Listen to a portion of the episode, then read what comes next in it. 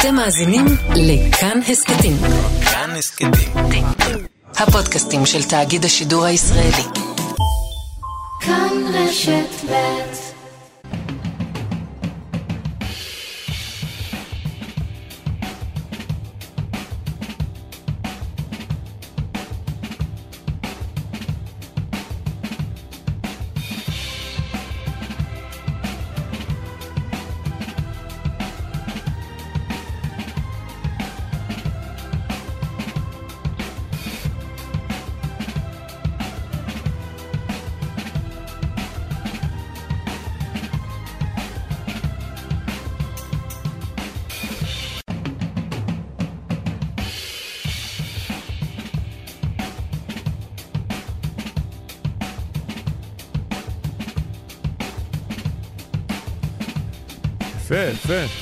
זו מאי סגל, מאי סגל, מתופפת. אנחנו ממשיכים פה בלגוון את האות הזה בעזרת מאזיננו, שמצלמים את עצמם, מנגנים את האות הזה. מאזיננו זה אתם, אם לא הבנתם. נכון, נכון. מדברים אליכם, הלו. כתב לי מישהו, עופר כתב לי, לפני שנתיים היינו בלונדון, באמצע ביקור בחנות בגדים, אני שומע את הפתיח. ואני אומרת, ממה? גם בלונדון שומעים קלמן ליברמן? אבל אז גיליתי שלפתיח יש המשך ושזה אשכרה שיר. לונדון. איך הוא היה בלונדון? זו שאלה. ומה עם הקורונה? איך נסע ללונדון? תעצרו את האיש הזה. בטח חרדי שוועדת החריגים שחילה פנימה. סתם, בצחוק, בדיחה.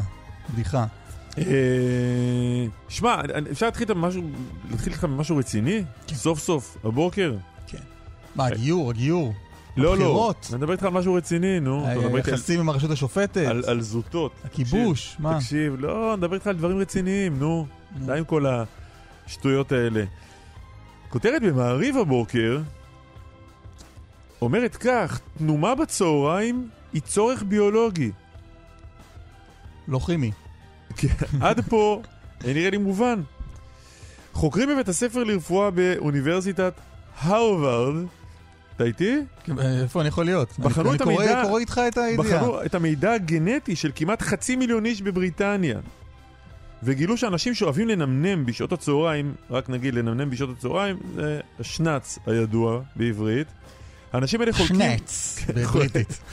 חולקים תכונות גנטיות מסוימות, מה שמצביע על כך שתנומת הצהריים מונעת באופן ביולוגי, ולא מתוך בחירה. מה אתה אומר על זה? אני אומר, קודם כל, כל פעם אתה מגלה שהעולם מתחלק לא בהתאם למה שחשבת. זה לא לבנים ושחורים, אם אתה פה זה אשכנזים ומזרחים, ימנים ושמאלנים, דתיים וחילונים. יש חלוקה אחרת, אנשים שהטבע שלהם הוא לשנוץ, וכאלה שהטבע שלהם הוא אינו לשנוץ. זה לא גנטי. המחקר שאני עשיתי באוניברסיטת קלמן. אגב, הרווארד זה בבוסטון, למה הם לקחו בריטים למחקר הזה? כדי לצאת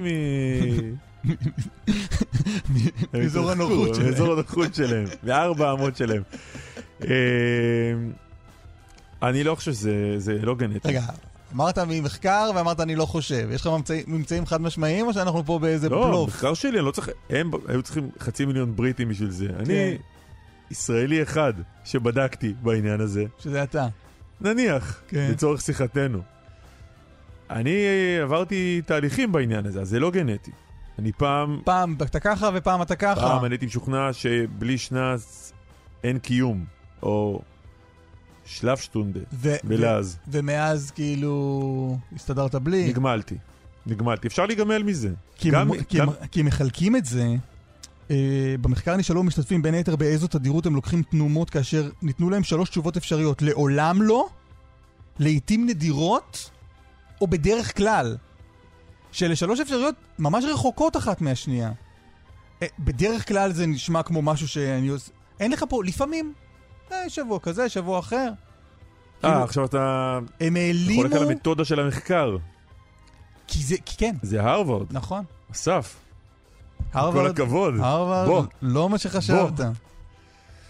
איך אתה עם זה? לא עם המחקר? עם השנץ, עם הגנטיקה, עם הכל? כשמתאפשר, אני שונץ. כשלא מתאפשר, אני לא יכול לשנות. הבנתי. ואז מה עוזרת? כל הביולוגיה שבעולם, איך היא עוזרת? נכון, נכון. טוב, יש עוד דברים מסתבר. בג"ץ הגיור על ראש שמחתנו,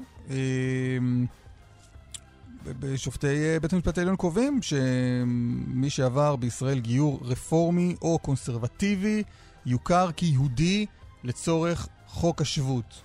נדבר גם עם יאיר איטינגר, פרשננו, שיעשה סדר, ויש במה לעשות סדר. מי מגייר היום? איך מגיירים? מה המשמעות של הפסיקה? מה ימי היום? כן, למה אם התגיירתי בחול גיור רפורמי אני יכול לעלות לארץ ולהיחשב פה כיהודי? ולעלות לארץ בכלל מתוקף חוק השבות. ויהיה איתנו גם משה ניסים, שר המשפטים לשעבר. הוא עמד בראש ועדת ניסים, כן, ועדה של איש אחד גם, לחוק הגיור הממלכתי. הוא התבקש על ידי נתניהו לבדוק את העניין הזה. הוא באמת בדק את העניין הזה, אלא שלא עשו שום דבר עם ההמלצות שלו.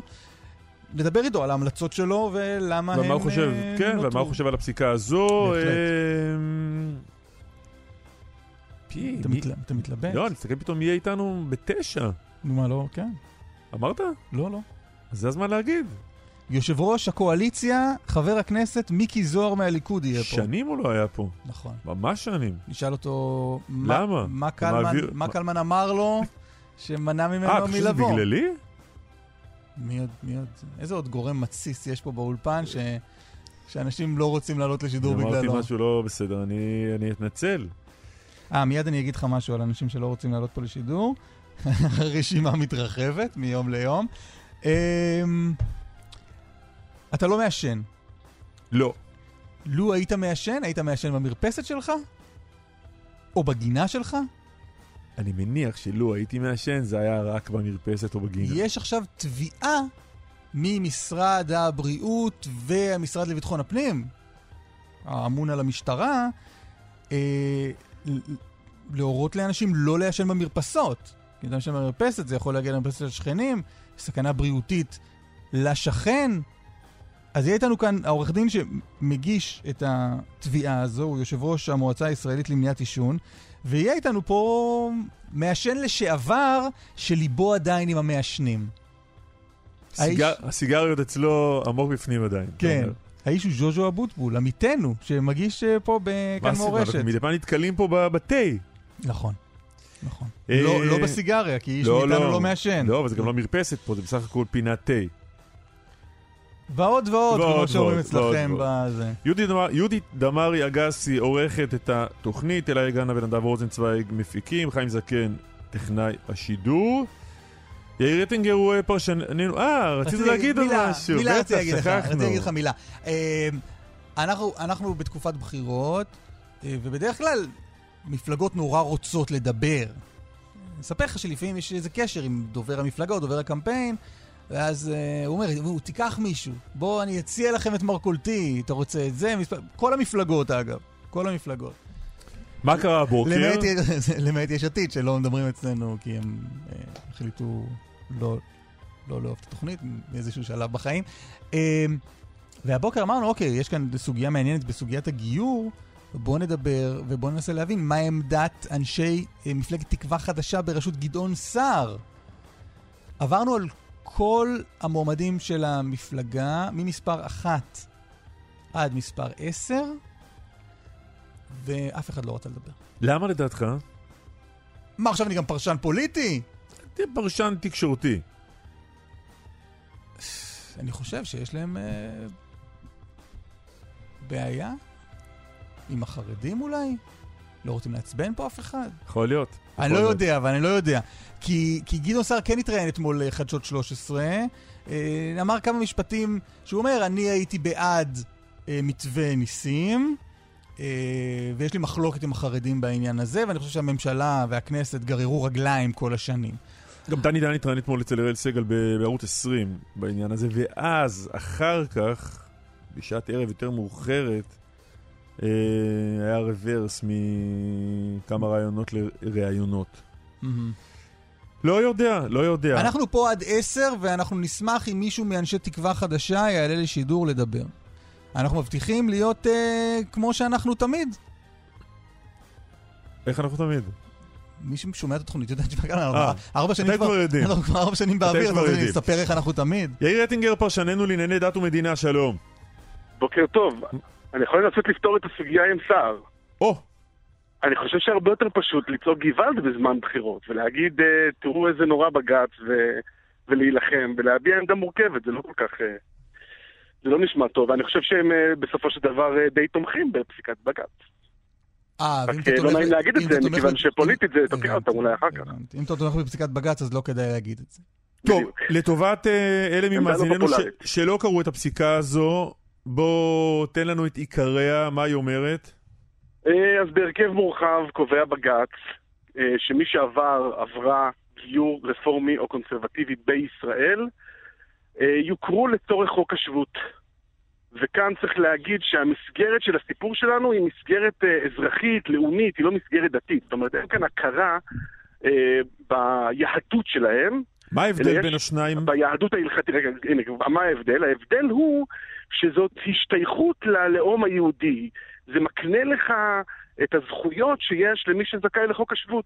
זאת אומרת, אתה זכאי לעלות לארץ ולקבל סל קליטה, ואולי גם להביא את בני משפחתך. אם אתה מוכר כעולה חדש, הם יוכרו כעולים חדשים לכל דבר. זאת אומרת, אם למשל אותם אנשים, אותה עותרת שעתרה בפסיקה המסוימת הזאת, זה פסיקה זה תיק שמתנהל כבר 15 שנה, אז אותה עותרת, היא עומדת בפני עצמה. זאת אומרת, לא רק כבת זוג של יהודי ישראלי, אלא שהיא עומדת בפני עצמה, היא מקבלת סל קליטה, היא יכולה ליהנות מההכרה כיהודייה לכל דבר, לא לכל דבר, להכרה האזרחית שלה כיהודייה, לצורך מרשם האוכלוסין, גם לאחר שהיא תתגרש. לא, אבל יאיר, תסביר לי את הנקודה הזו, מה זה רק לצורך מרשם האוכלוסין? היא לא יהודייה כמוני? היא לא יהודייה כמוך. במה לא? אוקיי, כל הסיפור של הפסיקה הזאת יושבת על רצף מאוד ארוך, של פסיקות, משברים פוליטיים, החלטות כאלה ואחרות, תחת הכותרת מיהו יהודי.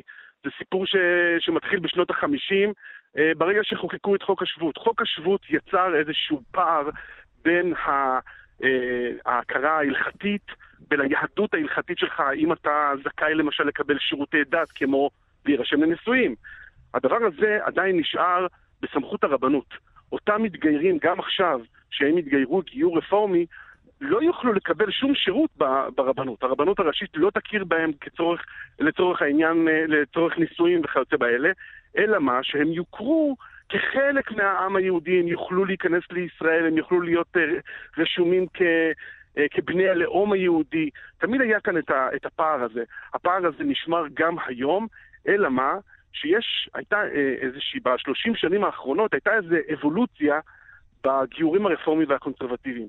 ההכרה בהם הייתה הכרה שנבנתה כבניין, עוד שלב ועוד שלב. בהתחלה הכירו בגיורים רפורמים וקונסרבטיביים שנעשו בחול, ואחר כך במה שנקרא גיורי קפיצה, שזה גיורים שהתחילו בארץ ונגמרו בחול. ועכשיו בעצם מה שעושה בג"ץ, בחוסר חשק מופגן, זה להחליט שגם הגיורים שנעשים בישראל על ידי התנועות האלה, יוכרו לצורך חוק השבות.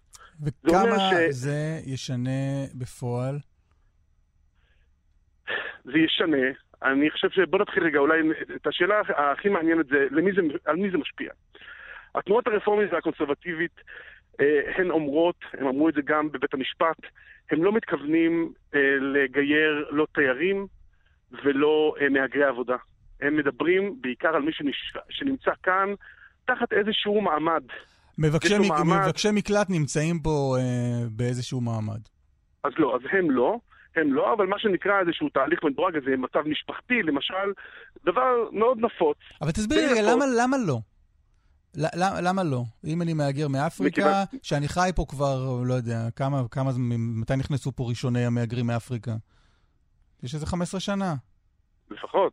נגיד אני פה 10.5 שנים, השתקעתי כאן, אני כבר עובד פה, אני חי בדרום תל אביב, ואני גיליתי את חיבתי וקשר שלי ליהדות בזמן הזה. תיאורטית זה יכול להיות הבעיה שכל הסיפור של מהגרי העבודה הוא טעון פוליטית מכל כך הרבה כיוונים, שבה התנועה הרפורמית ואמרה, רגע, אנחנו בכלל לא מעוניינים לגייר את האנשים האלה. אנחנו מעוניינים לגייר אנשים שיש להם איזשהו מרכז משפחתי יהודי, הם מתחתנו עם יהודים ישראלים, ולכן הם נמצאים כאן. החשש כל הזמן, וזה חשש גם שאפשר להגיד שהוא מלווה עשרות שנים את כל המאבקים האלה, זה שהסיפור של הגיור יהווה שער כניסה להתאזרחות של אנשים שינצלו את התהליך הזה.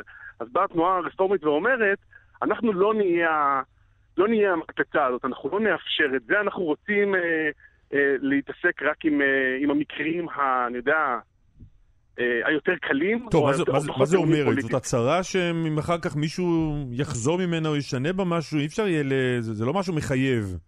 לא תוכל אחרי זה לבוא ולהגיד, אבל אמרתם. נכון.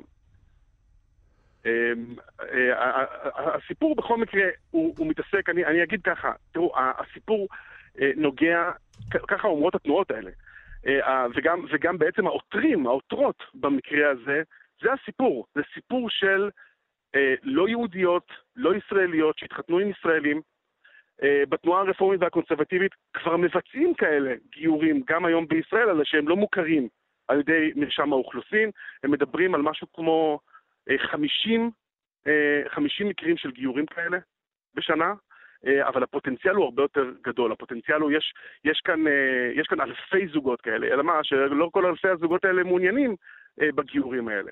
לכן אני חושב, הסיפור כאן, מעבר לסיפור המעשי, הסיפור הוא לא במספרים, הסיפור הוא, אני חושב, בהכרה. בעצם ההכרה שמקבלות התנועות האלה, מקבל הגיור של התנועות האלה, במדינת ישראל. Okay. וזה הופך להיות סוגיה פוליטית, זה תמיד הייתה סוגיה פוליטית, וזה הופך לסוגיה פוליטית בעיתוי מאוד מעניין, רגע לפני הבחירות. יאיר איטינגר, תודה רבה. תודה. משה ניסים, שר המשפטים לשעבר, שר האוצר לשעבר, ומי שעמד בראש הוועדה לחוק הגיור, שלום לך. שלום וברכה. מה שלומך הבוקר? שלומי בטוב, תודה לאל. יופי. מה חשבת על הפסיקה אתמול? אני חשבתי שזה היה חייב להגיע. מה הסיבה? במשך עשרות שנים, צריך לדעת, יש בישראל חוק נישואין וגירושין, אבל מאז קום המדינה ועד עצם היום הזה, מדינת ישראל לא ראתה לנכון לחוקק חוק שמסדיר את נושא הגיור.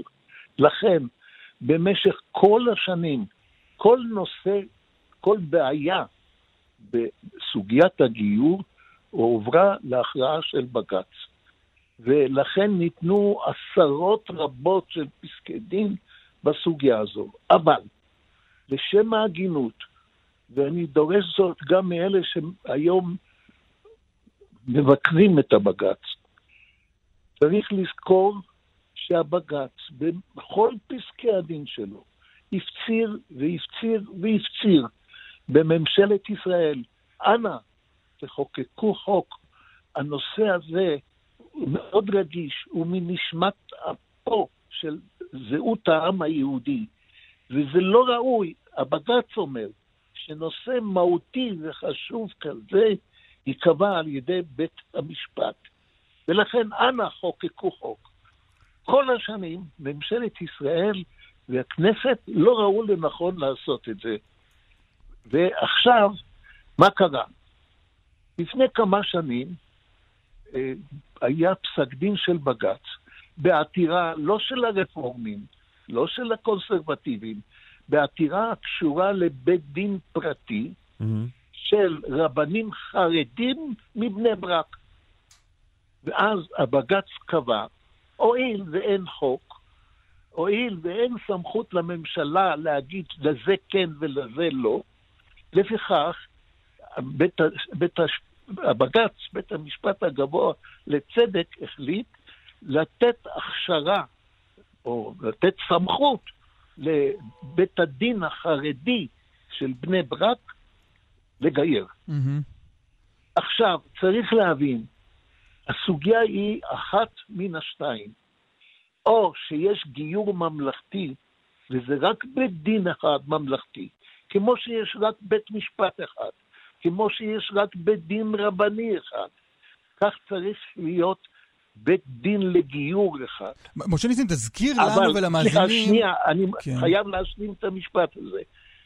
אבל אם אין חוק שקובע גיור ממלכתי, ובישראל אין ברירה. אי אפשר למנוע. הגיור הפרטי יחגוג. אי אפשר למנוע אותו. ולכן... ואז אתה תזכיר לנו ולמאזינים. אני משלים את המשפט. הפסיקה של בית המשפט להכיר בגיור רפורמי וקונסרבטיבי היא איננה מפני שיש אהדה לבגץ, לרפורמים ולקונסרבטיבים, אלא משום שאין ברירה לבגץ שאפשיר בדין של חרדים, פרטי של חרדים, שלא להכשיר בדין של רפורמים וקונסרבטיבים. אוקיי, רגע, משה ניסים, זה היה רקע חשוב, אבל עכשיו בוא נלך אל ההמלצות שלך. מה אתה הצעת בזמנו? אני הצעתי, א', להקים בתי דין לגיור עם מעמד שיפוטי, כמו שיש בית משפט מחוזי ועליון, כך בדין רבני ובדין הגדול, כך יהיה בדין לגיור ובדין לעירורים. עכשיו, וקבעתי שם שהגיור יהיה לפי דין תורה, והגיור יהיה ממלכתי, לא יוכרו כלל ועיקר בתי דין פרטיים. הנושא הוא ממלכתי בנשמת אפו של העם היהודי, ולא ניתן לשחק בעניין הזה על ידי גורמים שונים פרטיים. וקבעתי שצריך שהגיור הזה יהיה גיור שמוכר על ידי כלל ישראל. הגיור שמוכר על ידי כלל ישראל ללא ספק הוא הגיור לפי דין תורה, ולכן קבעתי שיהיה גיור ממלכתי, שיהיה הגיור לפי דין תורה, אבל הדיינים צריכים להיות מוסמכים של הרבנות הראשית, משום שחובת הדיינים יהיו בעלי כושר, הבנה ויכולת להכריע בנושאים של גיור. אז למה זה לא קרה? למה הייתה התנגדות, של המפלגות החרדיות לעניין הזה? כבוד, בכל הדרת הכבוד, אני אומר את זה, כן. מפני שמטעמים של כבוד, מעלת כבוד הרבנים הראשיים לישראל לא קיבלו את ההמלצות שלי. אבל למה זה מחזק, לא... אבל זה מחזק את הרבנות הראשית. סליחה. לא קיבלו את ההמלצות שלי, עוד פעם אני קובע, מטעמים של כבוד אישי, וגרמו לכך בעצם התנגדותם שלא יהיה חוק, והסבו במפורש במו ידיהם את הפסיקה של... והם גרמו לפסיקה של בג"ץ. לא, אבל משה ניסים, אני חוזר רגע על מה שניסה אסף לשאול. לגבי הרפורמים, אני מבין למה הם לא התלהבו מההצעה הזו שלך. למה האגף האורתודוקסי, החרדי, לא רצה אותה? אז אני אומר לך, הרבנות הראשית או רבנים ראשיים חשבו שאני צריך לכתוב שזה יהיה תחת הפיקוח של הרבנות הראשית. המילים האלה לא הופיעו, אבל אני אסביר למה. מדובר במערכת של בתי דין. כמו שאין ממונה, יש ממונה מנהלי, אבל לא ממונה במהות, על בית המשפט המחוזי והעליון. כמו שאין ממונה, במפורש אין ממונה, על בתי הדין הרבניים ובית הדין הגדול. כך קבעתי שאין ממונה גם על בית הדין לגיור. כי מוסד שיפוטי... אתה אומר בעצם הם רצו שם אחיזה... נתון למרות. הם רצו אחיזה ולא נתת להם את האחיזה, אבל אני שואל, משה ניסים, האם אתה נתת מקום גם במתווה שלך לזרמים השונים, לרפורמים, לקונסרבטיבים? אני אסביר מה. אני אמרתי, הואיל ואני קבעתי, שזה יהיה גיור ממלכתי, ויהיה לפי דין תורה, השיתוף של הזרמים השונים יהיה באמצעות ועדת המינויים. קבעתי ועדת מינויים לדיינים של גיור, שמורכבת מ-11 אישים. זה ראש הממשלה, הרבנים הראשיים, ראש מכון הגיור, ראש ועדת החוקה של הכנסת, ועוד. ואמרתי, שניים מן המינויים, או שני חברים, התמנו על ידי ראש הממשלה מתוך בהתחשבות עם הזרמים השונים ביהדות. לא אמרתי קונסרבטיבים או רפורמים. קבעתי בזרמים השונים הקיימים ביהדות.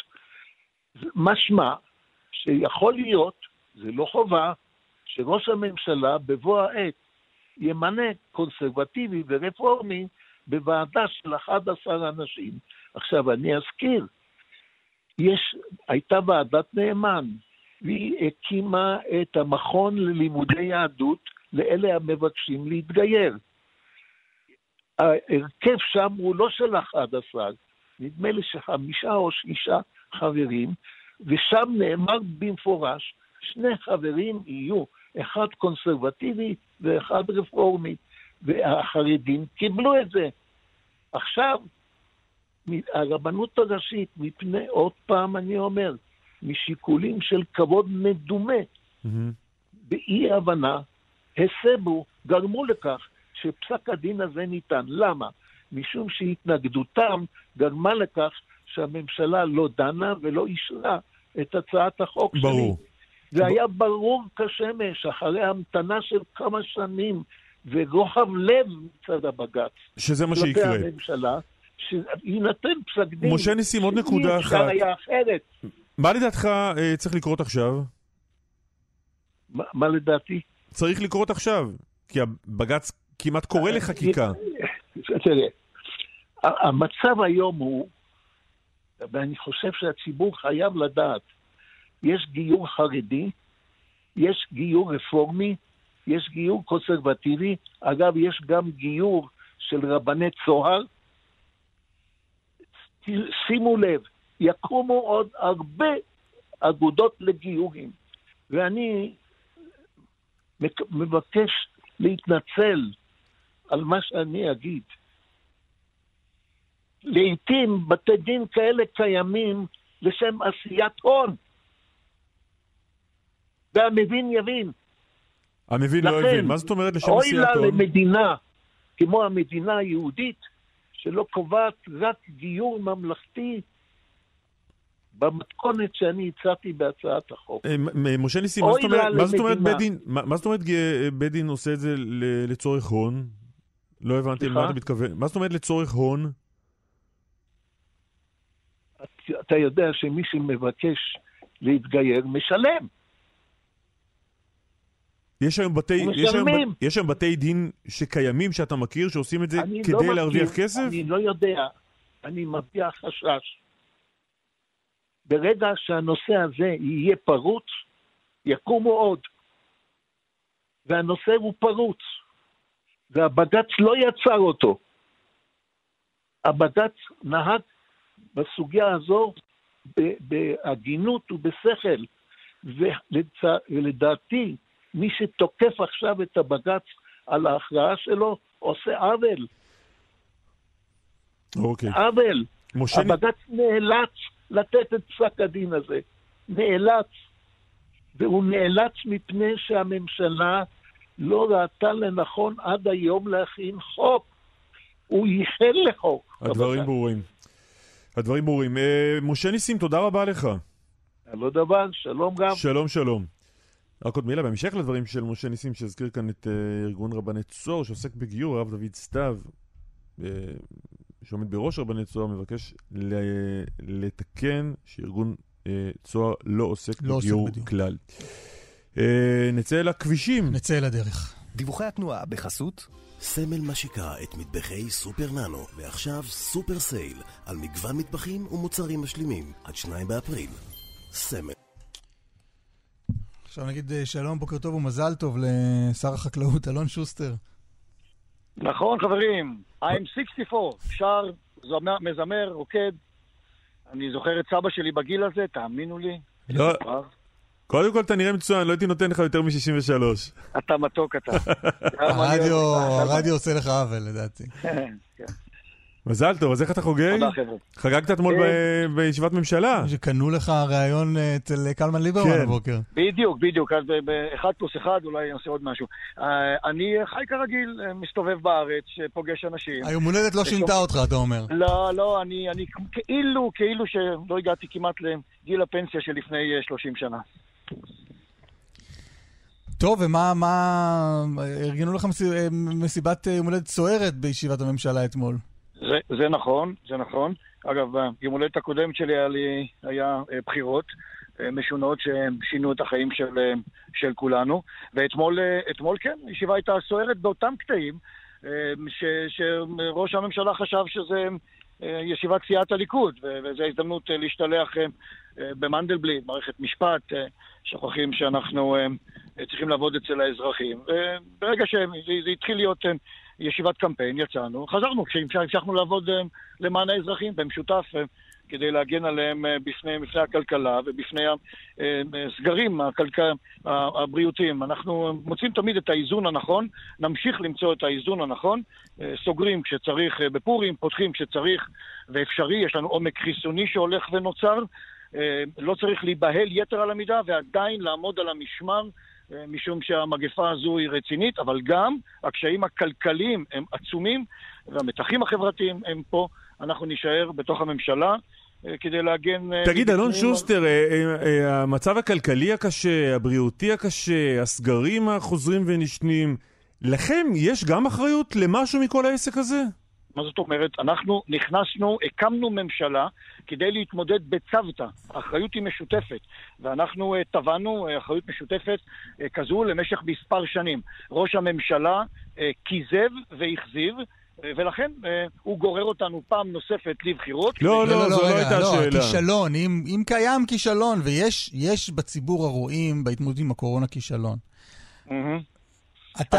אתה שותף לכישלון אם הוא קיים. אנחנו נכנסנו כדי להיות שותפים בכל. אנחנו לא נבהלים מהקשיים, ואם אתה רוצה לקרוא לזה כישלון, תקרא לזה כישלון. איך אתה קורא לזה?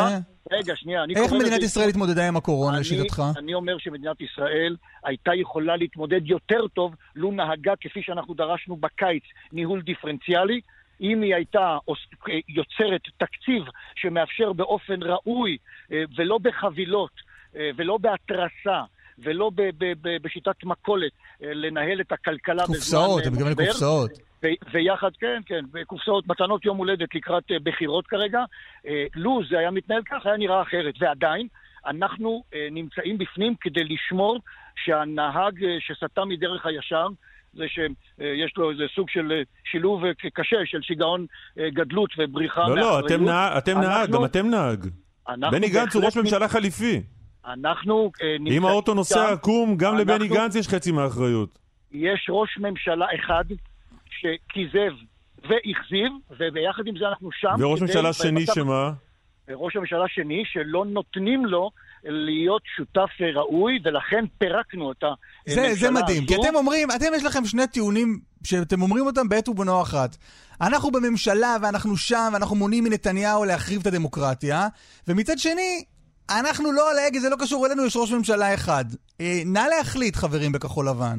אנחנו בפנים שומרים ככל יכולתנו, בממשלה שראשה הוא ראש ממשלה. מצליחים או לא מצליחים?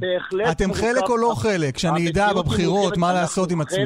אנחנו חלק מממשלה שיכולה להתנהל אחרת, שאחרי הבחירות אנחנו נראה כיצד יכול להיות, לו נצליח גם מימין וגם משמאל, קואליציה לא פשוטה, סיכוי מסוים להצלחה, וסיכוי גדול... אבל למה? אני עדיין לא יודע איזה ציון נותן לעצמו השר שוסטר על פועלו בממשלה הזו. אם הציון הוא ציון לא טוב, אז אני לא רוצה להצביע לך עוד פעם. שים לב.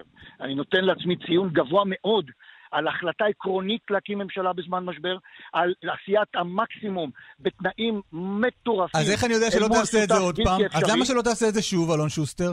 משום שאנחנו הבנו, אנחנו נתנו צ'אנס לראש ממשלה שחשבנו שהפטריוטיות שלו תאפשר לו להימלט מסוג של מנטליות כזבנית ולא לא, אבל אם הצלתם את הדמוקרטיה, אולי חשוב להציל אותה תמיד, עוד פעם ועוד פעם.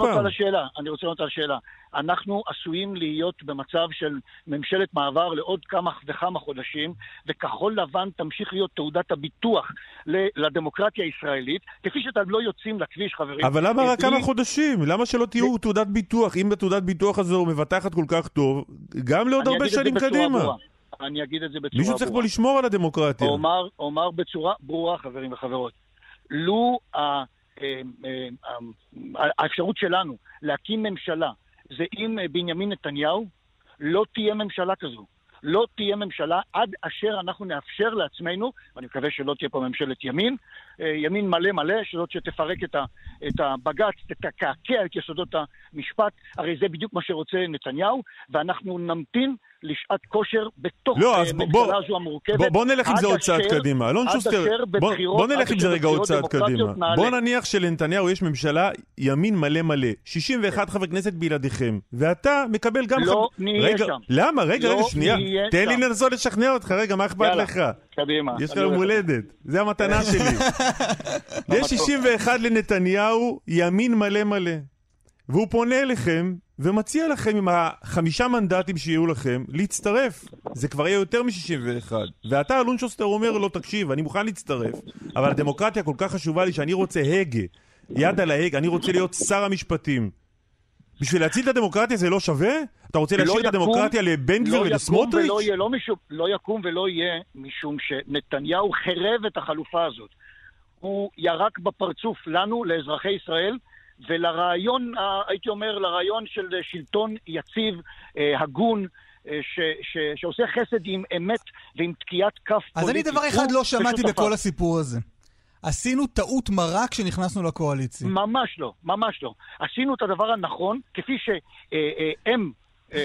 אז אם זה היה נכון אתמול, למה זה לא נכון מחר? משום שבאותו רגע שאתה יודע שאין לך סיכוי, על פי המטאפורה שלי, אם ברור לחלוטין שחץ וחלילה הילדים כלואים באופן כזה בתוך בית בוער שאין לך אפשרות לפרוץ את הדלת. אבל יש לך, אמרת, הצלנו את הדמוקרטיה. לא אין לנו אפשרות משום שראש הממשלה הוא כזבן ומחזיב. ולכן אנחנו נמצאים שם. ולכן אני שואל אותך, כשאלון שוסטר היה רגע לפני כניסה לממשלת נתניהו, אז במאי 2020, עשה נכון כשנכנס פנימה או עשה טעות? על פי המידע, על פי המודיעין, אם תרצה, נכון? אנחנו באים מהמסורת. היום, היית עושה את זה, אני מחזיר אותך שוב, יש לי מכונת זמן מדהימה שקלמן קנה ליום הולדת שלי, אולי הוא קנה לך משהו אחר ליום הולדת שלך, ואנחנו חוזרים עכשיו בזמן אחורה, מאי 2020, אלון שוסטר, אתה חותם, אתה נכנס לממשלה? זה מין שאלות של אלאדין, של הארי פוטר, לו גמד קטן היה אומר לך, ברור לחלוטין, שכאשר אתה יודע דברים, אתה מתנסה, אתה לומד. בני גנץ אמר שבשנתיים האחרונות התבגרנו מאוד, 4 מערכות בחירות. בוודאי שלמדנו, בוודאי שהכרנו. אבל זאת שאלה שהיא סופר, לא רק שהיא תיאורטית, אלא שהיא לא קיימת במציאות. אתה, אני מבקש ממך, מהילדים שלי, לימדתי את התלמידים שלי, תנהגו על פי המידע שעומד מולכם. המודיעין שהיה לנו הוא מודיעין שמצד אחד הזהירו אותנו מהכזבן, ומהבוגד הפוליטי, ומצד שני ראינו מדינה שהולכת ונכנסת למגפה משולבת עם משבר כלכלי וחברתי, ולא יכולנו לעמוד מנגד. מצטער, נאיביות פוליטית, לא יודע. השתלטנו על חצי ממשלה, אנחנו מנהלים כמיטב יכולתנו את המשבר הזה מבפנים, מחכים כרגע לחילוץ שיבוא מימין ומשמאל, תגיד, אנשים ישרים שיבריאו את ישראל, גם מהכלכלה וגם מנתניהו. בוגד פוליטי? בוודאי, נתניהו בגד בנו כשותפים שלו, בוודאי. הוא בגד במדינת ישראל. הוא תקע כף לידינו, אגב... אבל אתה מניח שאתה לא אוהב את השימוש במילה בוגד על מנהיג ציבור, נכון? אנחנו משתמשים בו בהקשרים זוגיים, נכון? בוגד זה אדם שהכזיב אותך מאוד, הבטיח לך דבר, ולא עמד במילתו. אתה בגד במדינת ישראל. נתניהו בגד במדינת ישראל. אני חושב שעשייה... בזמן משבר יש סעיף בסדר הדין הפלילי למי שבגד במדינת ישראל, הפרת אמון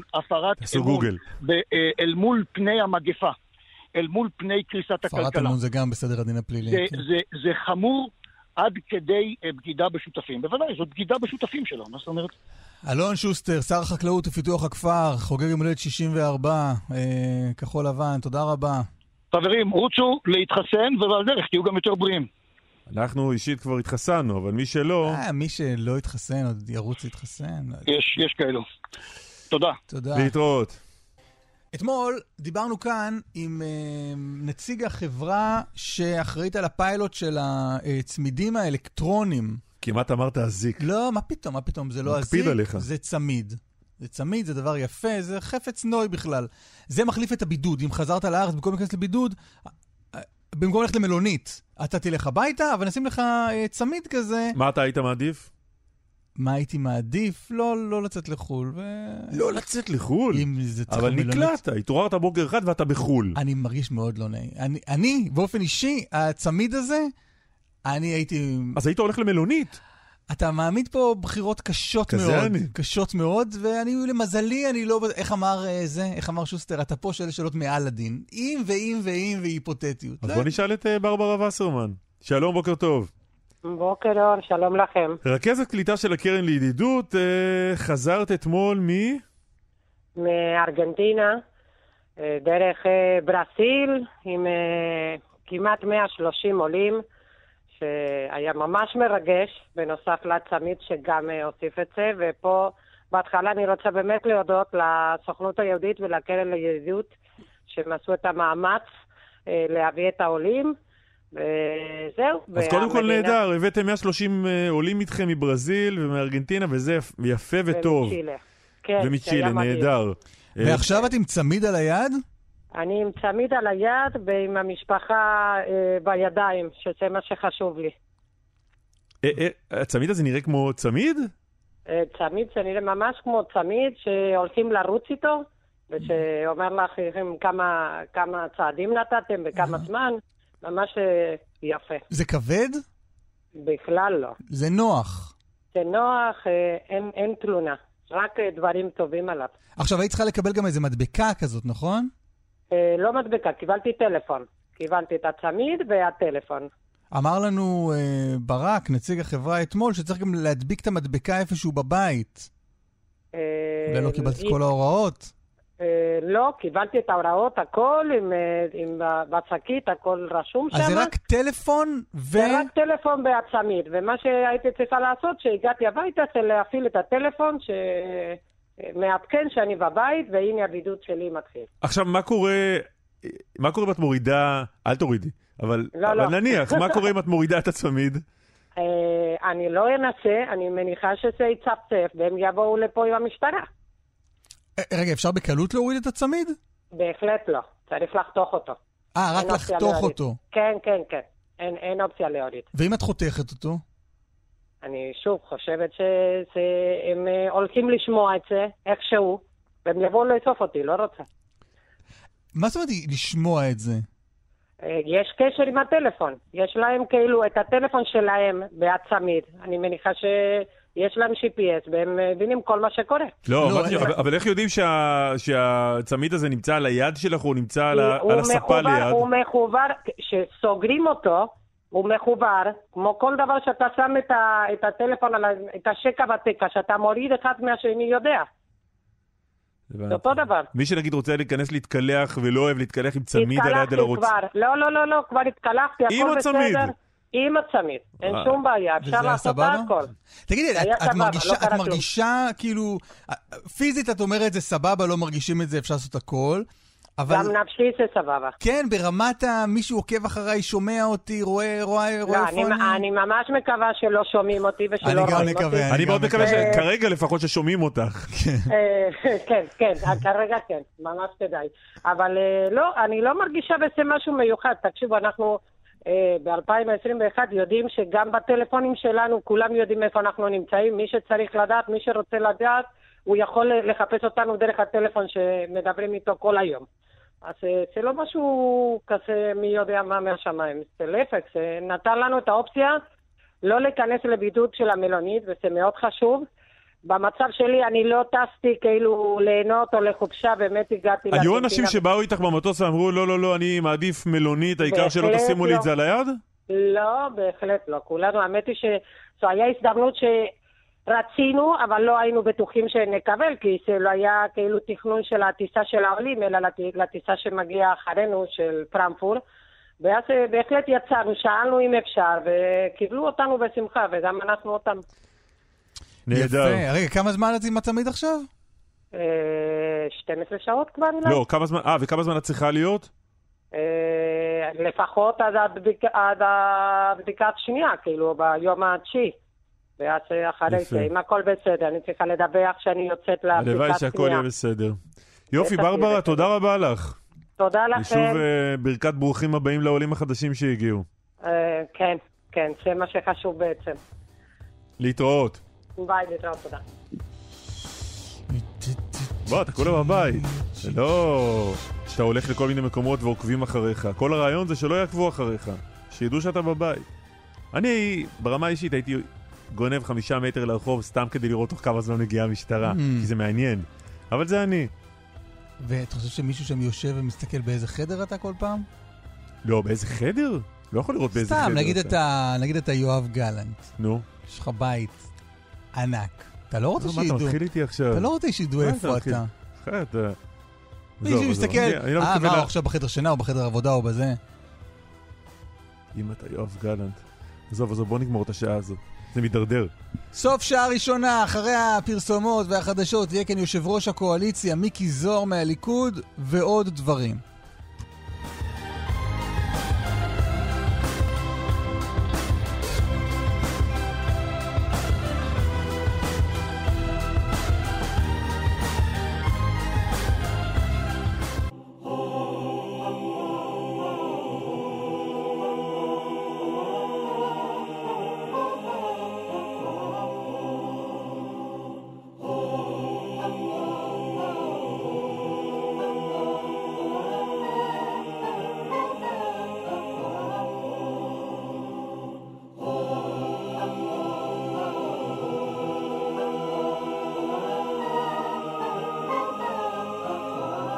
זהו יאן זלקה עם הביצוע הזה לאות שלנו. צלמו את עצמכם מבצעים את האות בשלל כלים ומיתרים. תעלו לרשתות, תייגו אותנו, שלחו לנו, בואו אלינו הביתה ותבצעו את זה. אנחנו נעשה עם זה משהו. בואו אלינו הביתה? למה לא? יש לך אנשים מחוסנים. מי שמציג תעודת מתחסן או בדיקה סרולוגית. אבל שיהיה סדר, בסדר, שלא יבואו כולם ביחד. למרות שההתקהלויות גדלות עכשיו.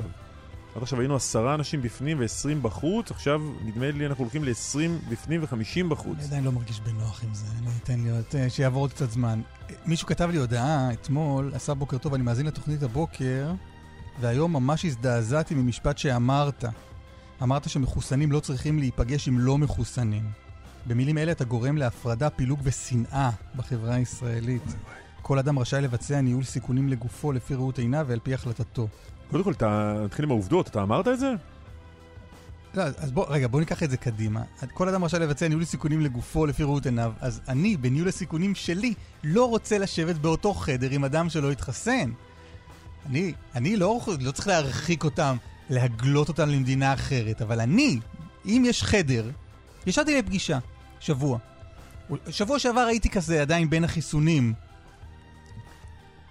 שני אנשים שישבו איתי בחדר היו מחוסנים, אני שמתי מסכה וישבתי, אם הם לא היו מחוסנים, אני חושב שהייתי יוצא מהחדר. זה ניהול הסיכונים שלי, לפי ראות עיניי, כפי שכתב לי אותו מאזן.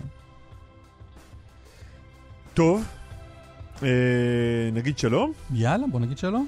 חבר הכנסת מיקי זוהר, יושב ראש הקואליציה, הליכוד, שלום, בוקר טוב. שלום, בוקר טוב. מה שלומך? אני בסדר, ואתם? אנחנו בסדר גמור, התגעגענו, אז באת, כמו שאומר השיר. כן, הנה אני כאן. מה עושים? הנה אני כאן. יפה. מה, אבל אתה יודע להסביר למה לא היית אצלנו כל כך הרבה זמן? זה בגללך, זה בגללנו? אני מתראיין יחסית הרבה, אני לא יודע, אני חושב ש... ברגע שאתם מזמינים אותי, אם מתאפשר לי, אני מגיע. אסף אליי איזו אפשרות שאני אולי אמרתי משהו שלא הייתי צריך להגיד. לא היה דבר כזה, אתה אומר. תראה, אני אגיד לך משהו, אנחנו כל כך מורגלים לחטוף מהתקשורת על בסיס קבוע שכמעט שום דבר כבר לא מרגש אותנו.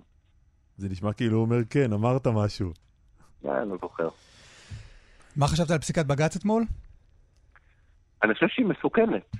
אני חושב שהיא מסוכנת משום שהדבר הזה בסוף יכול להביא כל אדם ברחבי העולם שהחליט שהוא רוצה להגיע לישראל, לעבור גיור רפורמי בדרך כלל בתוך 30 יום בממוצע, ולעלות לישראל עם תעודת עולה, כדין, שאף אחד לא יכול גם למנוע את זה ממנו, ומהר מאוד, ישראל יכול להיות כבר לא תהיה מדינה יהודית ודמוקרטית, אלא תהיה משהו אחר לגמרי, וזו התערבות בוטה של בג"ץ בדברים שהם רגישים מאוד בחברה הישראלית.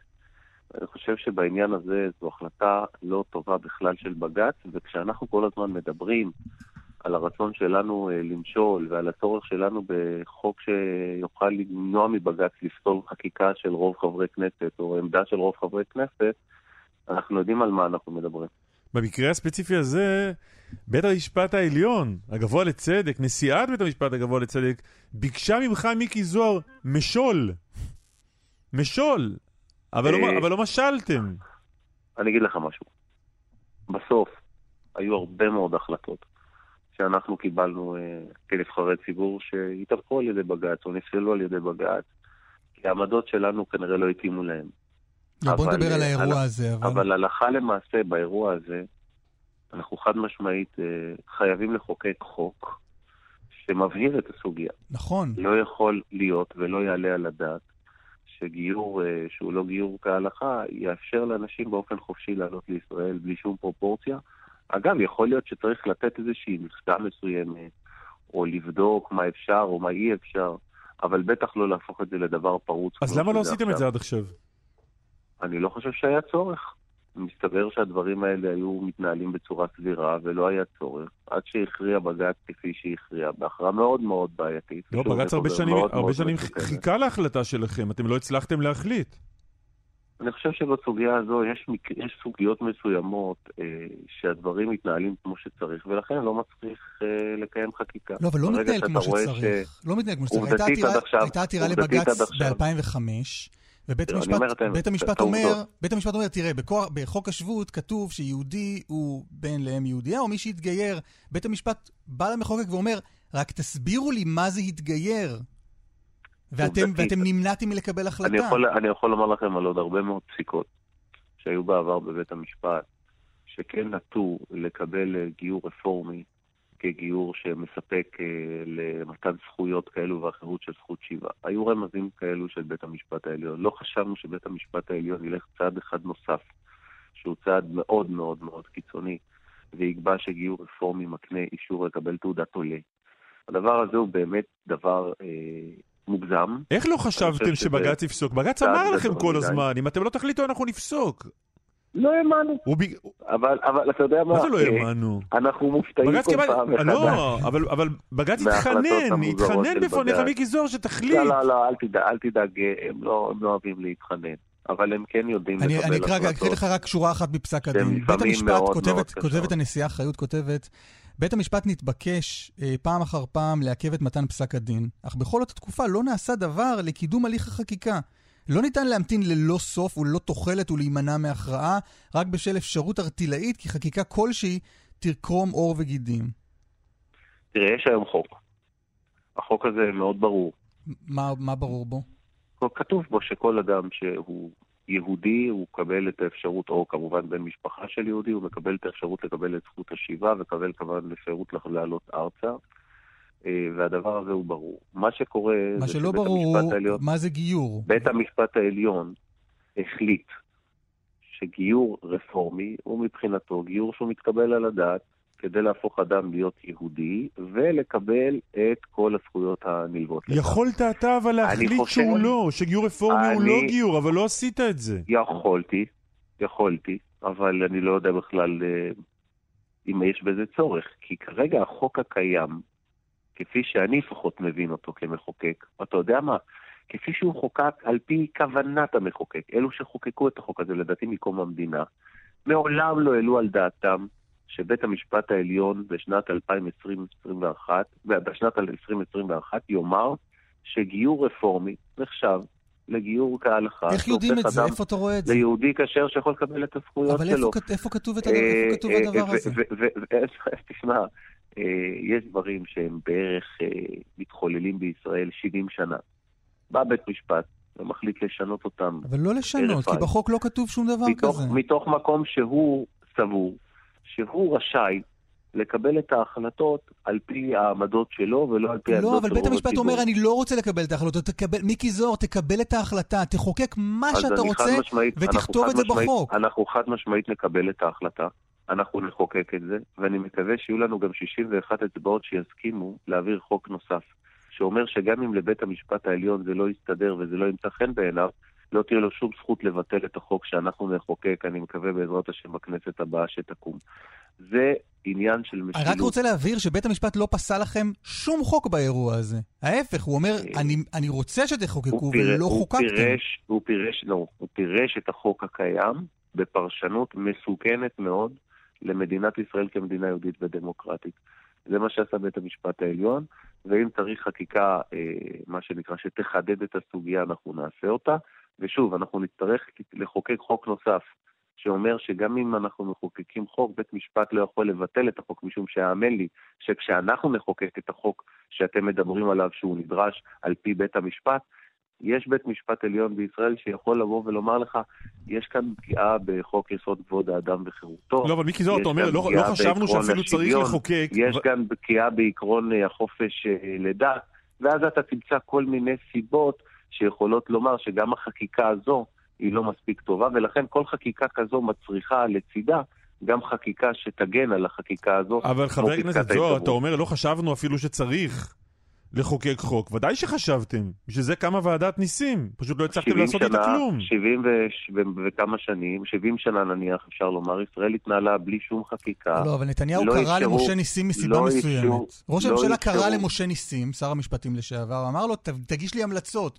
הוא מתוך הבנה שהוא צריך לעשות משהו עם הנושא הזה. משה ניסים הגיש לו המלצות, ולא עשו עם זה כלום. משה ניסים בעצמו אומר לנו כאן בשידור, זה הממשלה הביאה על עצמה, הממשלה הביאה על עצמה את הפסיקה הזו. צריכים לזכור שמדובר בסוגיה מאוד מאוד מורכבת, ומאוד מאוד רגישה, ולא סוגיה פשוטה, ולכן גם ראש הממשלה הקים ועדה בנושא, ודנו בנושא הזה, ולצערי הרב, גם מסקנותיו של משה ניסים לא התקבלו על ידי המפלגות החרדיות, ועל חלק מסוים בקואליציה, ולכן לא הצלחנו להתקדם מבחינת חקיקה שתגמור את הסאגה הזו. אבל הלכה למעשה, ההחלטה של בג"ץ, אגב, דקה לפני שאנחנו הולכים למערכת בחירות שתכריע איך הממשלה הבאה תיראה, היא החלטה מסוכנת. היא החלטה שיכולה לשים אותנו במצב מאוד מאוד בעייתי כמדינה יהודית ודמוקרטית, ואנחנו צריכים לפעול כדי לתקן את הנזק הזה. טוב, מצבכם בסקרים, מה אתה חושב על זה? אנחנו רואים שהסקרים כרגע לא טובים, אבל אנחנו תמיד יודעים שבתוצאת הבחירות האמיתית אנחנו מקבלים יותר ממה שיש בסקרים. אגב, זה קורה בעיקר בגלל השטח הליכודי, שתמיד יודע להתעורר ולהביא את המצביעים אל הקלפי, גם אלו שלא בטוחים שיגיעו להצביע. וזה מה שאנחנו עושים עכשיו. אני שמח שראש הממשלה החליט להוסיף כסף לתקציב השטח, אחרי שאני ויריב לוין פנינו עליו בסוגיה. ואנחנו עכשיו דיברנו כבר עם כל חברי הכנסת להעיר את השטח הליכודי. אני מניח שבתוך שבוע-שבועיים יראו כבר שהשטח הליכודי מתעורר, ובאמצעות כך גם בעזרת השם לנצח בבחירות. יושב ראש הקואליציה מיקי זוהר, הליכוד, תודה על השיחה הזו. תודה, תודה. בשמחה ויום טוב. עכשיו זה עישון? עכשיו זה עישון. עישנת פעם?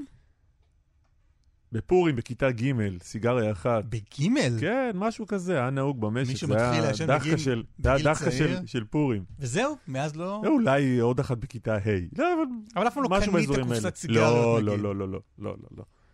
מה פתאום? אז אולי אתה פסול מ... מהאייטם הזה, אז בבקשה. לנהל את האייטם הזה. אז אסף, קח את זה מכאן. כמה אתה ישנת, אפרופו? לא, אף פעם לא הייתי באמת ממש מעשן, אבל היו לי תקופות פה ושם. אבל עדיין, זה נשמע יותר ראוי ממני, אז קח את זה, בבקשה. העורך דין עמוס האוזנר, שלום. שלום ובוקר טוב. אתה יושב ראש המועצה הישראלית למניעת עישון. אכן זה נכון. מה, זה תביעה שהגשת? לא, מדובר פה בעתירה לבג"ץ, שהיא עוסקת בנושא של אנשים שהם לא משנים בעצמם, אבל כופים עליהם להיות משנים דרך העשן שנכנס לפטירה שלהם מדירות אחרות. אז העתירה לבג"ץ היא נגד מי? העתירה לבג"ץ היא נגד השרה להגנת הסביבה, שאמורה לטפל בזיהום אוויר, במסגרת סמכותה לטפל במזהמי אוויר, נגד שר ביטחון הפנים, שהתפקיד שלו לטפל לפי סעיף 222 לחוק העונשין, באנשים שמזהמים לרצונם את האוויר באופן שפוגע בשכנים, ונגד שר הבריאות, מכיוון שהשרה להגנת הסביבה מטילה על שר הבריאות את האחריות, כאשר שר הבריאות מצידו זורק את האחריות בחזרה לשרה להגנת הסביבה.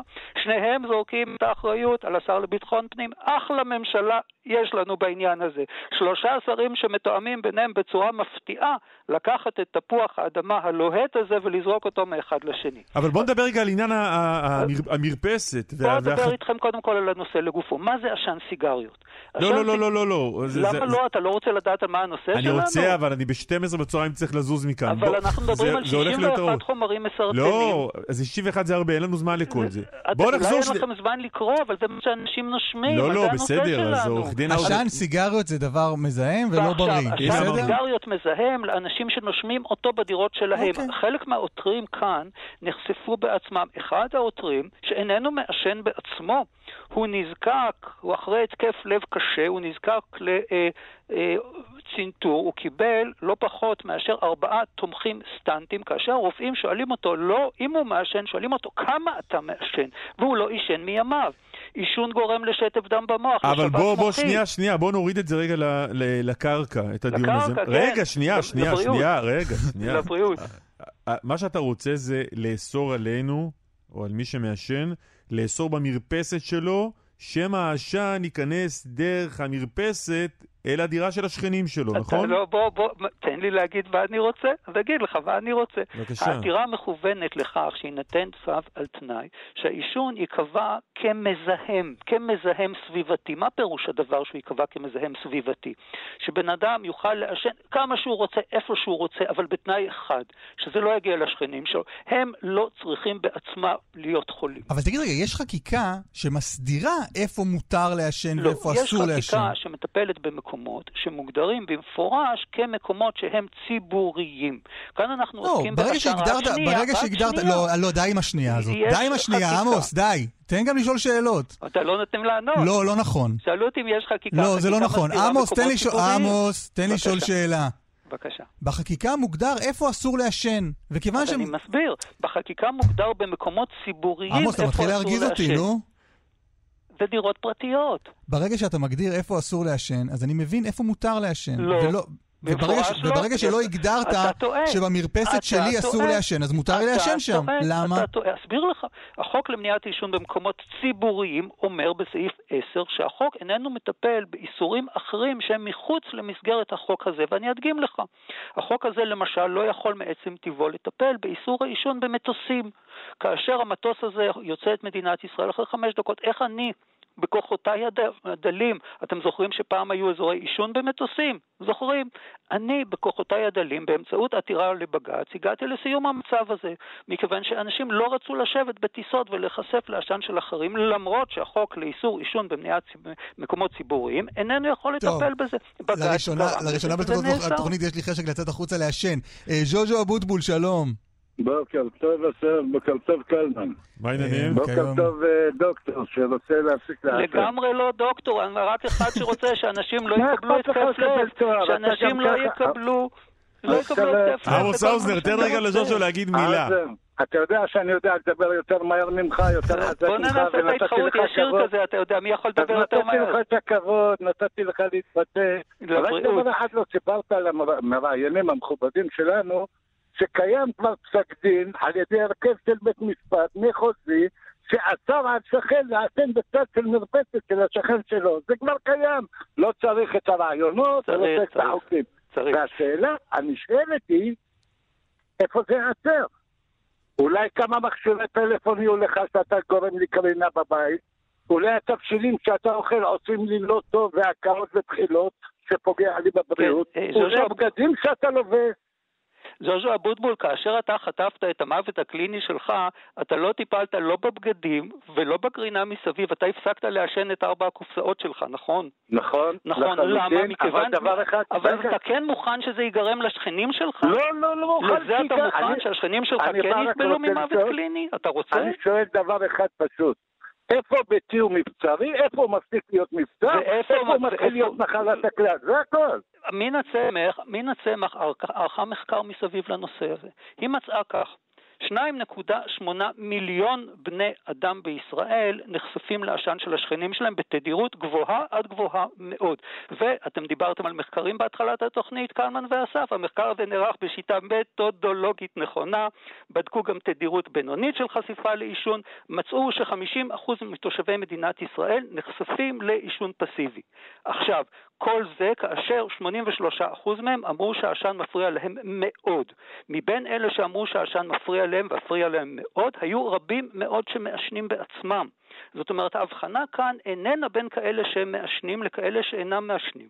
העישון מפריע גם לאלה וגם לאלה. יש לנו רק קבוצה יחסית די קטנה, אבל שהיא מפריעה לזיהום אוויר של כל האוכלוסייה במדינת ישראל.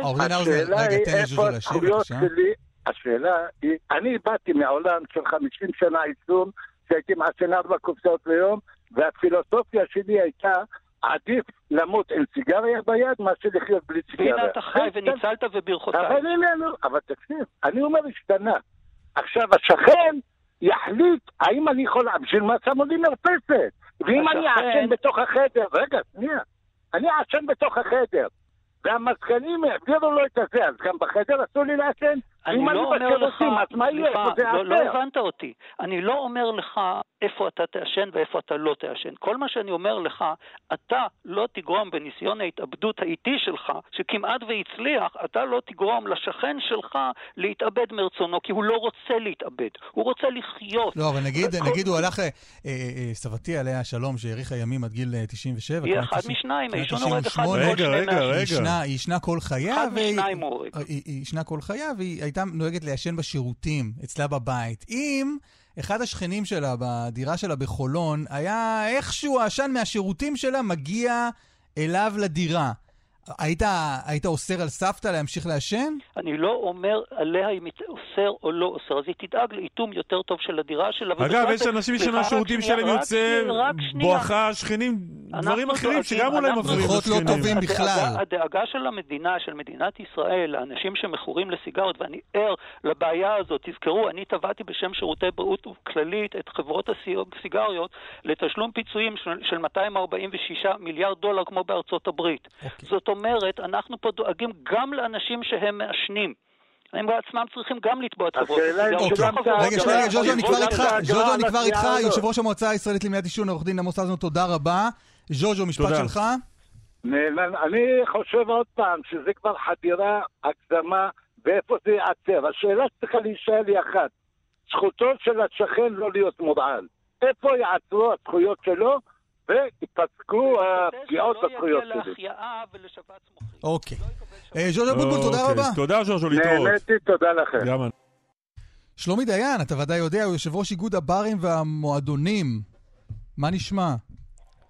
בסדר, מה קורה? מה זה קבוצת נוקס? נוקס זה קבוצה שמפעילה ברים ומסעדות ומועדונים בתל אביב. יש לנו 10 עסקים. מה, איזה למשל? שלא פעילים כבר שנה. יש לנו את הרובי ואת המנדנימוס ואת הקנטה ואת האמש ומועדון הלייט בנמל ומועדון המרקיד בלונדון מיניסטרו ומועדון הלטלנטה, מועדון ההיפו נשמע כמו סיסמאות גיוס, לי לפחות. חברים, בואו, להישאר בבתים, לא צריך לקחת את הקיטבג, הכל בסדר. בסדר, אין מה להתרגש מדי, הכל סגור כרגע. מה? הרשימה מפוצצת, אבל זה... אז זהו, סגור כרגע, אבל זה הולך להיפתח עכשיו עם כל הפתיחות החדשות? אנחנו מבינים שהולכים לפתוח מי שיושב על פריט אישוי של מסעדה, ויש מצבים שיש גם מועדונים שיושבים על פריט אישוי של מסעדה, אבל הם ככל הנראה יצטרכו לשנות את אופי הפעילות. תסביר לנו את העניין הזה של הפריט אישוי. ברשויות, כשאתה מגיש רישיון עסק, אתה צריך להגדיר מה העסק שלך, האם הוא מועדון, האם הוא בר, האם הוא מסעדה. לכל פריט כזה יש, לכל מוצר כזה יש פריט רישוי שונה. מסעדה זה 4-2, פאב זה 4-8, מועדון זה 7-7, ויש עוד פריטי רישוי של 7-7. מקומות אירועים, מקומות הופעה וכו'. אז מועדונים לא יכולים, ברים לא יכולים ומסעדות כן. הרבה מהמסעדות יושבות על פריט רישוי, הרבה מהברים, סליחה, יושבות על פריט רישוי של מסעדה, כך שבפועל הם יוכלו לפעול. בהנחה ויגיע פקח או שוטר, הם יראו לו, תראה, הנה, אני מסעדה ברישיון, ואני גם מתנהג כמו מסעדה. אם עכשיו שוטר יבוא לעסק ויראה שהוא לא מתנהג כמו מסעדה, כי אנשים לא יושבים סביב השולחנות ועומדים ויש מיגלינג ומסתובבים ורוקדים, אז הוא יבין שבעצם יש מה שנקרא עסק מתחפש. ואז... כן, אבל אתם יודעים, אנחנו בתקופה שהכל כל כך אפור וההגדרות לא ברורות. לא, אבל עכשיו אתה במצב רוח אופטימי יותר עכשיו? קשה לי לענות על השאלה הזאת, אנחנו ב-ups and down, אנחנו כן, אתמול הבשורה שנפסיק לראות אנשים יושבים על ארגזי פלסטיק ונראה אנשים יושבים על כיסאות, זה מעודד, וזה תחילתו של איזשהו תהליך. מצד שני, הייתה לנו חוויה מאוד כואבת ביולי-אוגוסט, שפתחנו את העסקים, השקענו בהם, העננו, ואחר כך התגלגלנו... לא, ותסביר רגע מה קורה, מה הוחלט אתמול?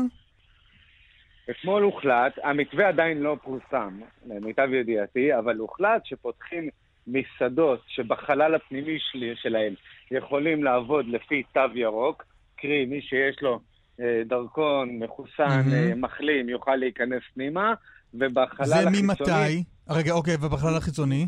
ובחלל החיצוני לפי תו סגול, כלומר גם מי שלא מחוסן. אבל במרחקים בין שולחנות ומגבלות אחרות. וזה נכון מה-7 למרץ, מיום ראשון הקרוב למעשה. אז לאיפה זה לוקח את העסקים שלך? לכן שאלתי אם אתה אופטימי. יש לי כמה סוגים של עסקים. יש לי גם מסעדות שאותם אני שואף לפתוח, אבל מאוד מתקשה בגיוס עובדים, שאני מניח שנדבר על זה עוד רגע, כל נושא החלטניקים. הנה הגיע הרגע. אז אחת הבעיות הקשות שלנו בלפתוח, זה גיוס העובדים באמת. אנשים כרגע, חייב להודות שבאיזשהו מקום קשה לי להאשים אותם, אבל הם מעדיפים להישאר בבית. המדינה כל החיים לוקחת ממך, ועכשיו יש להם הזדמנות לקחת חזרה, או לא לקחת, או לא יודע, לנסח את זה. בגלל הדמי אבטלה. בגלל הדמי אבטלה, הם מקבלים סדר גודל של 70% מהשכר שלהם, והם יכולים לשבת בבית, נצל את הזמן שלהם אחרת, רמת ההוצאות שלהם ירדה כי בעצם... אין על מה להוציא היום כסף. ועד יולי, נכון? עד יולי המדינה הבטיחה הכנסה. עד יוני כולל, כן. כן, שזה...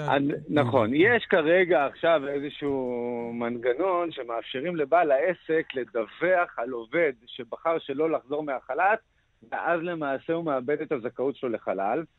שאני מקווה שהמנגנון הזה ישים, אבל זה הופך אותנו כאילו למעין סוג של... שטינקרים כאלה, כן. אתה תעשה את זה? אתה תגיד למדינה, קלמן הזה, אני רוצה שהוא יחזור, אבל הוא יושב בבית? כל פעם שעולה פה איזה עניין פלילי או שלילי... אם מדובר בקלמן, אז כן. זהו. גם חיובי, אגב. אני לא זוכר שהיה פעם עניין חיובי שהבאת אותי בתור דוגמה. תמיד בעניינים פליליים, אני הראשון שקופץ לך מול הפרצוף. שנץ זה דבר חיובי, לא?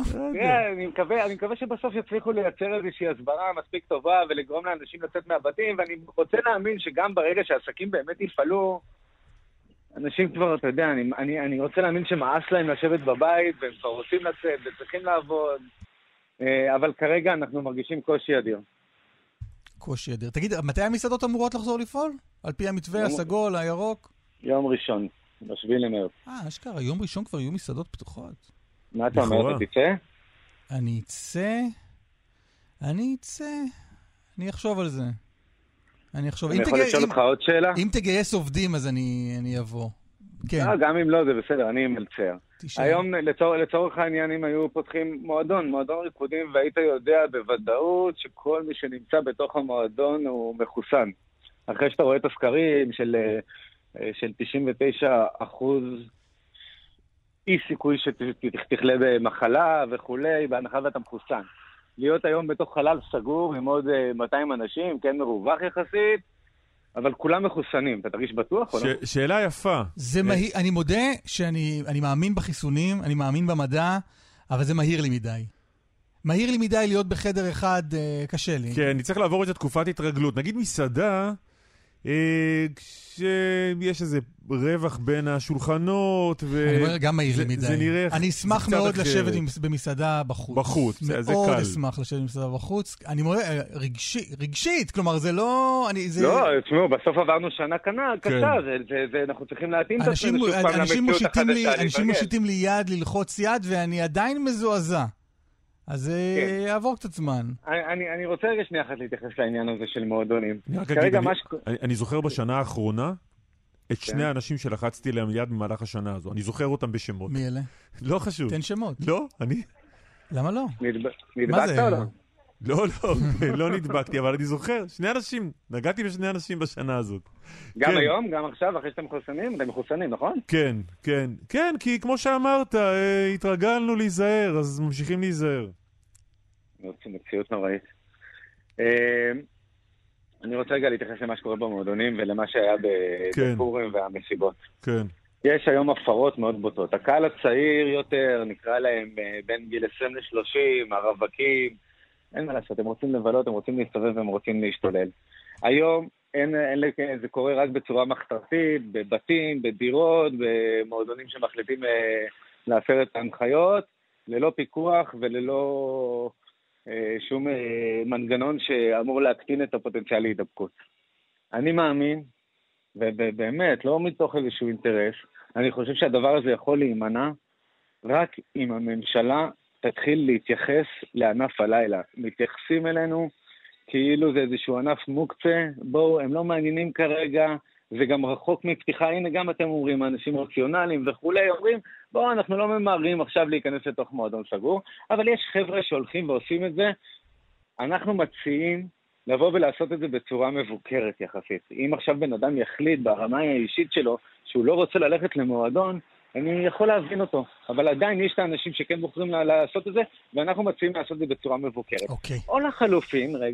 או לחלופין, שיבואו ויגידו לנו, חבר'ה, זה ייקח עוד חודשיים, בואו תהיו סובלנים, התהליך שצריך לקרות עד שנוכל לפתוח אתכם הוא א' ב' ג', ואז יכול להיות שבעלי עסקים וכל מפשרי ההנחיות, אלה שעושים את המסיבות בפורים וכולי, יגידו, טוב, רגע, אנחנו מבינים שאנחנו בתוך איזשהו תהליך, אנחנו צריכים למשוך שפתיים עוד חודשיים, עברה כבר שנה, אז מה זה עוד חודשיים? וזהו, לייצר איזושהי ודאות ואיזושהי אופטימיות, ואז אנשים ירגישו שיש להם טעם לחכות ולהיות שותפים למאבק במלחמה הזאת בנגיף. שלומי דיין, תודה רבה. תודה לכם, המשך נעים. בהצלחה. תודה, תודה, תודה. ביי ביי.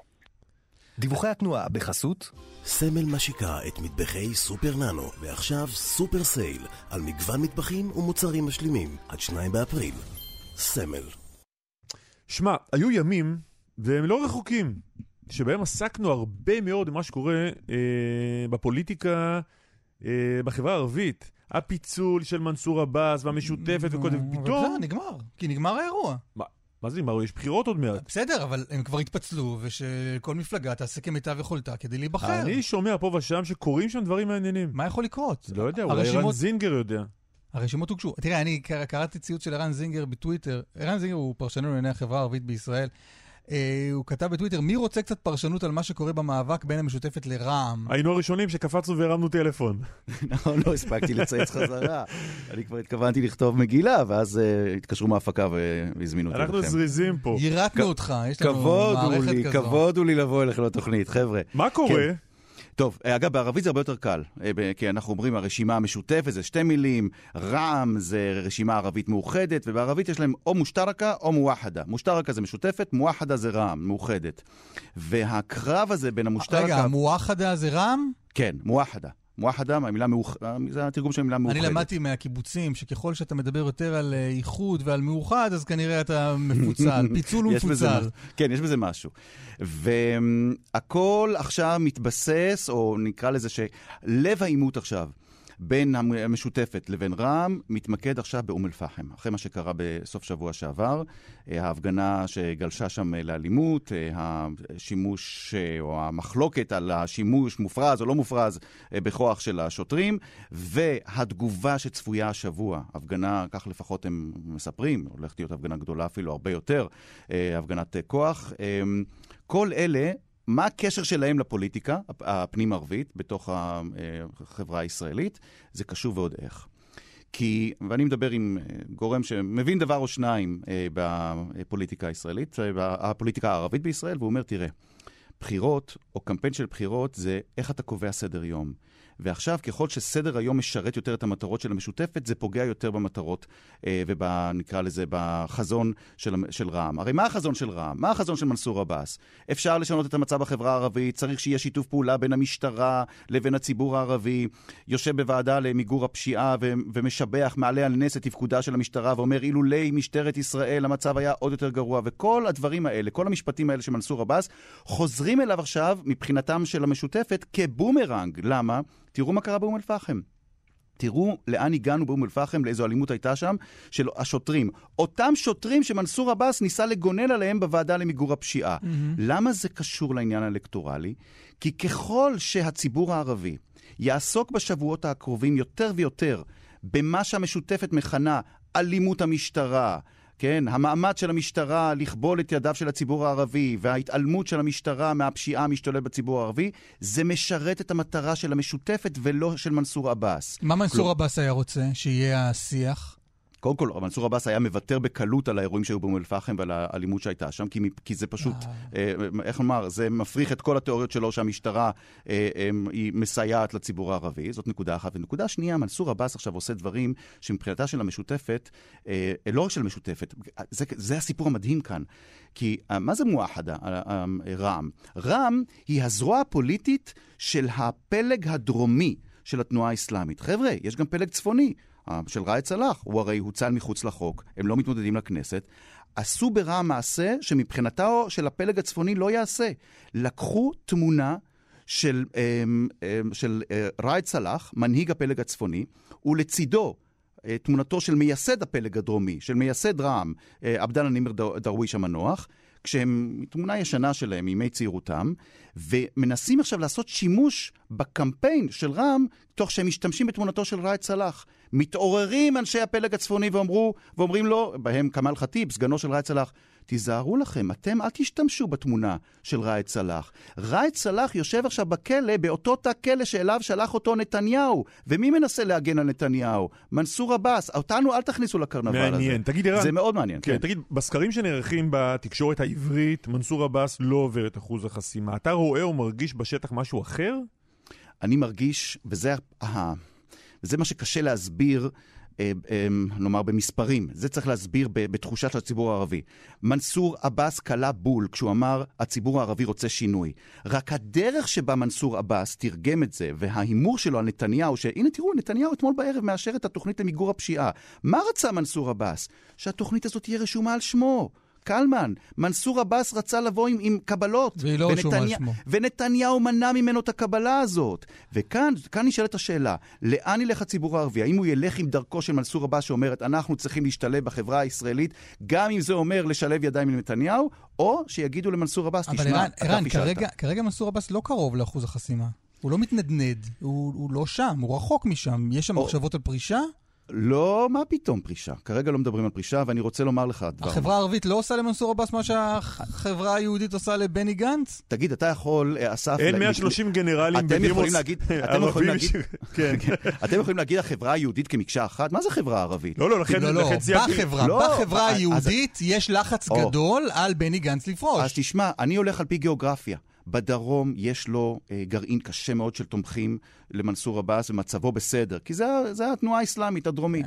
אבל ככל שאתה עולה צפונה עכשיו, הבעיה של מנסור עבאס הולכת ומתחדדת. תראה, כמו שזה נראה עכשיו, הסקרים אומרים שלא יעבור. אולי. ערן זינגר, תודה רבה. תודה לכם. תודה על האירוח. בטח, תבוא כל יום. רגע לפני סיום, בוא נעסוק בבחירות. עוד 3 שבועות מהיום. ממש. ממש, בול. החוגים לי פה ימי הולדת לאלון שוסטר. על היום. יש לך משהו הרבה יותר עגול. נכון. עקיבא נוביק, כאן תאגיד השידור הציבורי, שלום. אמרת על עקיבא שהוא עגול, וזה לא יפה. אהלן, בוקר טוב. נדב פרי, כתב פוליטי בעבר, כיום סמנכ"ל רגולציה וקשרי חוץ בדגלק קידוחים. שלום, נדב. בהחלט, בהחלט, בוקר טוב, מה נשמע? מה איתך? נדב, מה, תן איזה תובנה. מה הדבר הכי מעניין שקורה עכשיו? זה ששודרגתי להיות פקק בתוכנית שלכם לעת מחסור בהייטק, זה כבר שידור. לא פקק, עומס. אוקיי? אנשים הולכים כאן מכות על 950, מכות, אין לך מושג. באיילון דרומה, כן, אז זה דבר אחד. דבר שני, מה הייתה השאלה? משהו על הבחירות, לא זוכר. התנועה האסלאמית, אתה בדרומית או בצפונית? אז יאללה, בוא נתחבר לזנב של השיחה הקודמת. ראיתי אתמול סקר, נראה לי זה היה אתמול או שלשום ב-103, 444, ציונות דתית 4, כחול לבן 4, מרץ 4. לא יקרה, לא יכול לקרות. רגע, חסר לי שם מישהו, מי אמרת ציונות דתית, כחול לבן, מרץ ו? זהו, 3 מפלגות על 4 מנדטים. 3 מפלגות על 4 מנדטים, זה לא יקרה. זה מין איזה פלא סטטיסטי כזה שמסתדר בסקרים, אבל ברגע האחרון, אתם יודעים איך זה נגמר, זה נגמר בנפתלי בנט בוועדת הבחירות סופר קולות. אז הפעם זה לא יהיה נפתלי בנט, אני לא יודע מי זה כן. זה לא יהיה גם, סליחה רגע, אני אומר, זה גם לא יהיה הציונות הדתית. ציונות הדתית, אנחנו רואים את זה בסקרים, הם אולי 4, אולי 5, אבל הם יציבים מעל אחוז החסימה. אני מקבל את הערכה שלך, מה גם ש... זאת אומרת, בניגוד למערכת בחירות א', שגם שם היה הרבה עניין סביב מי יעבור, מי לא יעבור, והדבר הזה הייתה לו השפעה על התוצאות הסופיות, ההבדל בין א' אז לד' היום, זה שאז היה קרב בצמרת. היום אין קרב בצמרת, היום אתה יודע מי תהיה המפלגה הגדולה, היא תהיה הליכוד, ולכן הכיפוף ידיים הזה, השתייה הגדולה, הפנים החנאית, היא לא תהיה. ועדיין, הסבירות הסטטיסטית ששלוש מפלגות יסיימו על 4 מנדטים ככה בשפיץ של הסוף, בעיניי נמוכה, ואז נשאלת השאלה, מי עובר, מי לא עובר, כמה קולות התבזבזו, איך זה יתחלק, ואנחנו כבר מכירים את זה מכאן. עקיבא? רוצה להתחבר לדברי ידידי, יש מפלגה אחת בבחירות האלה. מה, אתם בקסח או משהו? לא אמרתי אמיתי המנומד, המכובד. אוקיי, בסדר. יש מפלגה אחת... אם אנחנו נהיה בקסח, אני אגיד לו שתהיה בריא. בדיוק. אני לא הפרעתי לך. אז יש מפלגה אחת שעושה פה קמפיין, זאת התחושה, הליכוד, ומולם יותר ויותר מפלגות מחליטות לא לעשות קמפיין. הבוקר הייתה אמירה של פינגוף מיהדות התורה על גיורי צה"ל. יאיר לפיד הגיב בצורה באמת, קרין גורן לא מכינה מאכלים כל כך חלביים. לפיד מתמקד בלהפיץ כדורים כתומים לאוויר כדי לא לריב עם נתניהו. גם בנט מתעסק בסינגפור ובעניינים. יש פה תחושה שנתניהו עושה המון המון רעש, המון המון קמפיין, וכל היתר בעיקר מתעסקים בלפרשן את לשונו הציורית, כלומר, אם כשהוא אמר פאקה הוא התכוון ככה, או כשהוא אמר שש הוא התכוון ככה, זה בעיקר, זה כולם יהיו פרשנים לענייני קמפיין הליכוד, ובעיקר, תראו, אנחנו 3 שבועות לבחירות, בכל סיבוב קודם, עכשיו כבר הייתה איזו אש, איזו תירוף, איזו התלהבות, אני לא חושב, פתחתי את החלון הבוקר, לא ראיתי איזו התלהבות גדולה שוטפת את הרחובות. לא באמת פתחת את החלון, בוא. לא, זה ביטוי. בוא, אתה לא הורדת את השמיכה, עקיבא, אנחנו מכירים אותך. אני לא מתייחס להכפשות כאלה, בוודאי בעת הזאת. של ידידי. לא מכובד. אבל אתם רואים איזה מגמה כלשהי? איזושהי תזוזה מעניין שצריך לשים אליה לב? א', המגמה, בוא נאמר, המטרידה לפחות מבחינת נתניהו היא שאין מגמה, כן? זאת אומרת, הוא כל הזמן מין בנה לעצמו איזו סטרקטורה כזאת שאומרת לקראת מרץ, ההבקעה הזאת של הקורונה תהיה יותר מוחשית, וה-30 יהפכו ל-33, בואכה 35. הוא לא מגיע ל-30, הוא ל-28. זה לא שם, דבר אחד. רגע, תן לי להזכיר כאן את דברי מיקי זוהר בתחילת השעה, תמיד דוגמים אותנו בפחות, ואנחנו מפתיעים עם עוד 2 מנדטים בסקרים. זה נכון או לא נכון? זה לא תמיד קורה, זה לא תמיד קורה. למשל, בסבב ב' דגמו אותם על יותר, והם גרמו על 32 מנדטים. עכשיו, מה אני רוצה להגיד כאן? אני רוצה להגיד כאן שבמידה מסוימת בנימין נתניהו מתגעגע לבני גנץ ולאירוע הגדול הזה שקראו לו כחול לבן של 3 מערכות הבחירות הקודמות. כי זה דרבן את האנשים שלו לצאת לקלפיות. היום אין איזה נמסיס כזה, איזה דגל אדום כזה. כן, הוא בכוח מנסה להדביק את זה לדגל הכתום, לכדור הכתום של יאיר לפיד. יאיר לפיד, עליו נאמר, הוא בכלל לא ידע שהוא כזה. אם כולם מגיעים לקלפי, לנתניהו יש יתרון. ברגע שאנשים מתחילים להישאר בבתים, אז היתרון של נתניהו עלול להישחק, וזה מה שעלול להטריד אותו. נתניהו בנה על בתי הקפה, שהיום אמורים להיות מלאים כבר עכשיו. הוא אמר לשרי הליכוד, אתם תראו שכשאנשים יחזרו להזמין אספרסו בסתרות, התחושה תהיה התעלות, איזו פתיחה גדולה, איזו שמחה, והוא אמר, כוסות הקפה האלה יחזירו לנו 2-3 מנדטים. אגב, זה עוד יכול להיות, הכל מתחיל להיפתח בשבוע הבא. יום ראשון. אז זאת השאלה, אם אנשים ישתו קפה לפני הבחירות, והקפה כל כך ישמח את ליבם עד שהם ישכחו את כל מה שהם חשבו עד עכשיו, כשאני אומר אנשים, אני מתכוון ל2-3 מנדטים שעברו מהליכוד לסער, על זה בונה נתניהו, זה וקצת עזרה כמובן סייעתא דשמיא ואחוז החסימה, זו תוכנית נתניהו לנצח, וכרגע היא עדיין לא מתממשת במידה מספקת מבחינתו. עקיבא נוביק, נדב פרי, תודה רבה. תודה, תודה. אנחנו לעזור. תחזור לשמיכה, עקיבא. זה בדיוק מה שאני עושה.